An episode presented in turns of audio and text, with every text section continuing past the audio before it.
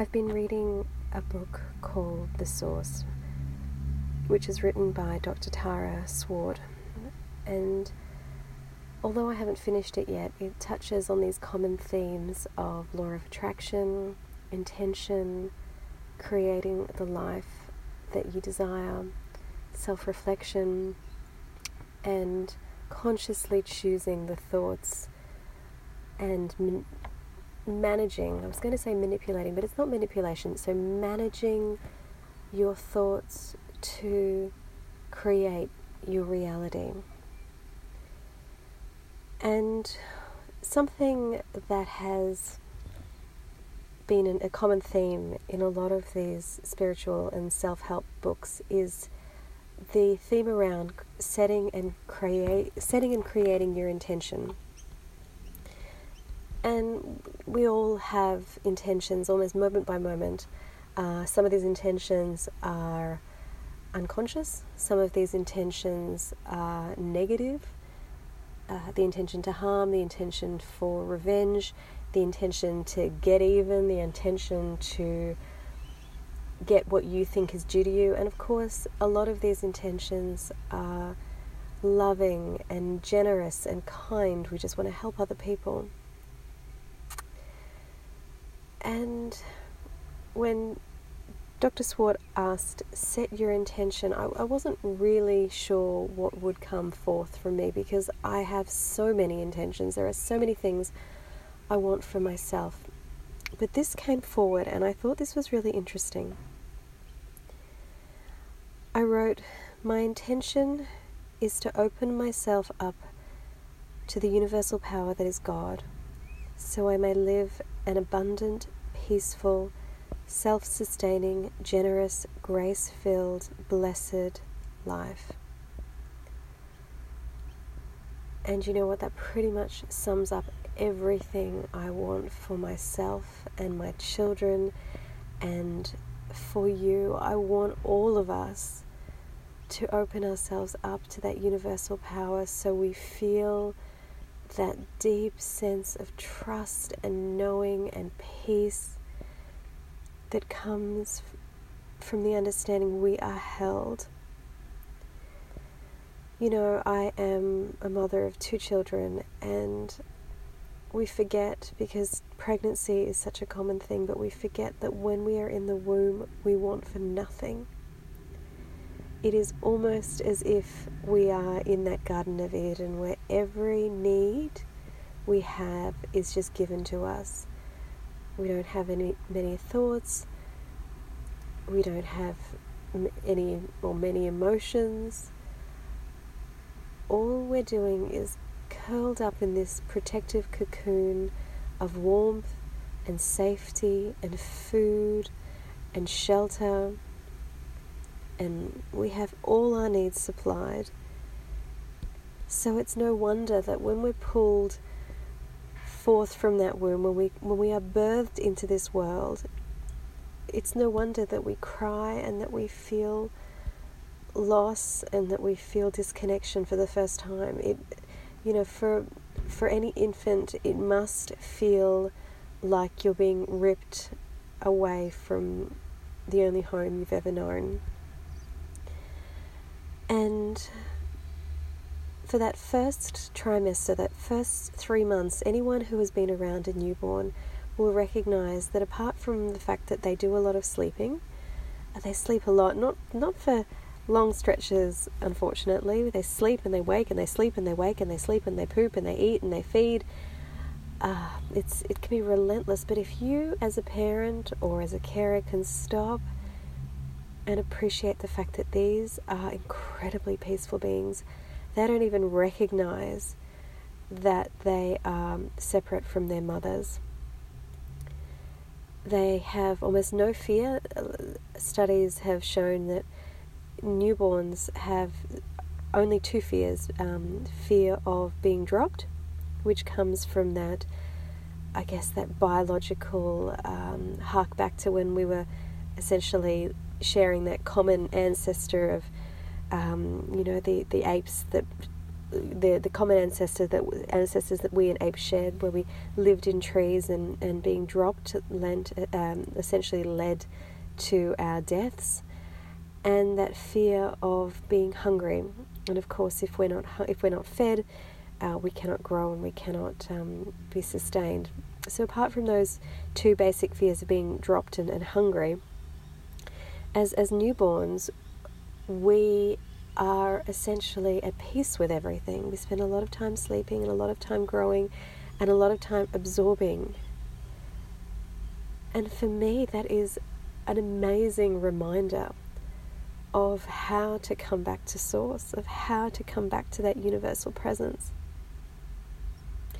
And we make things so complicated. I know I do. I, as someone who is a an overthinker, who is always worrying and always trying to do the right thing and always sitting there going, oh, but what if this happens and what if she thinks this and what if me, you know, he misinterprets and what does he think and what does she think and am I okay and have I done the wrong thing and have I stuffed up again?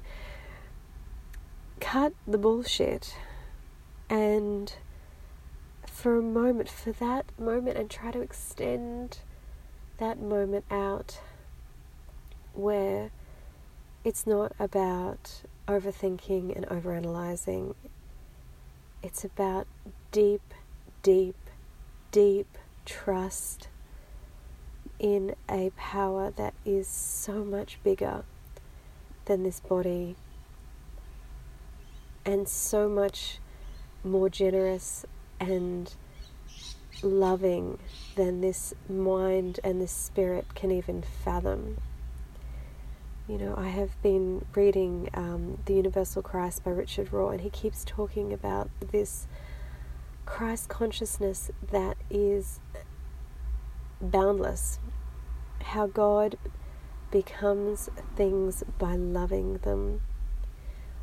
I'll start again. How by how God loves things by becoming them. That's the quote. And he talks about how it is universal and it transcends religion and race and gender, and how within each and every one of us is that spark of God, and it is about relationship and allowing ourselves to open up to come home. I've had a long history of struggling with mental illness, usually around anxiety, sometimes depression, but usually anxiety. And sometimes it has all been too much, and I've just wanted to come home. But when I recognize that I can come home without doing anything drastic, without having to leave this body that I call home for a while, I can come home to that source by stopping and by listening and by breathing. You know, it's it's like I'm searching, searching, searching for something that's always there.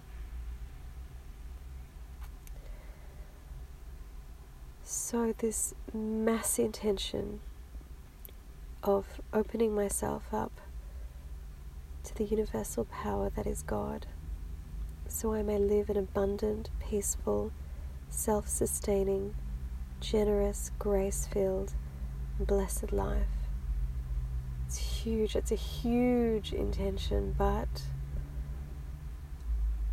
then this source is huge and so much bigger than my words anyway. Marianne Williamson said that our greatest fear is that we are it's, it's our greatest fear is that we are too powerful. I can't remember the exact quote right now, and I'll come back to it. Um, but she talks about how it is not our greatest fear of being small, it's our greatest fear of being big and the responsibility that comes with that bigness. And that is a big question to ask. Are we brave enough to step into the bigness of who we are? Are we brave enough to step into the bigness that means we suddenly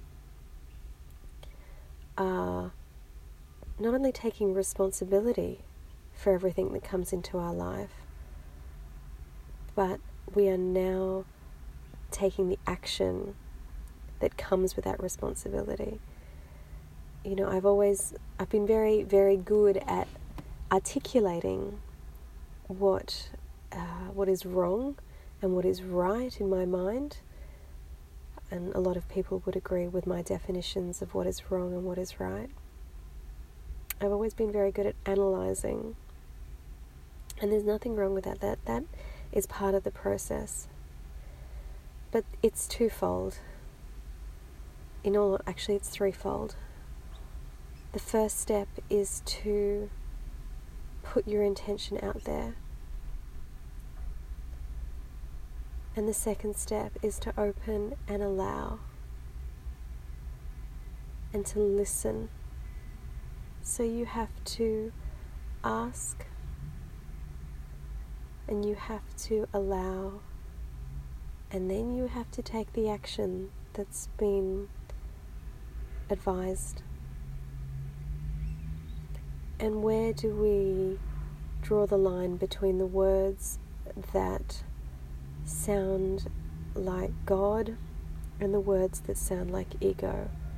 And that is something that I I still struggle with.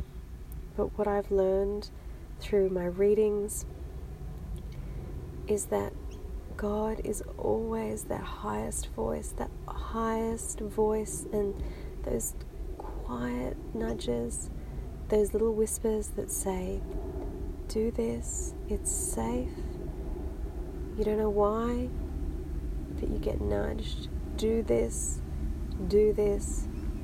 You're okay. You are safe. Do this, and you are okay. Those highest words of wisdom. The ego, when it says do this, it's coming from that sense of control. Do this because, do this or else, do this unless there's always that second uh, demand that comes with words from the ego. While spirit just says, do this, you're okay. And that requires a huge amount of trust.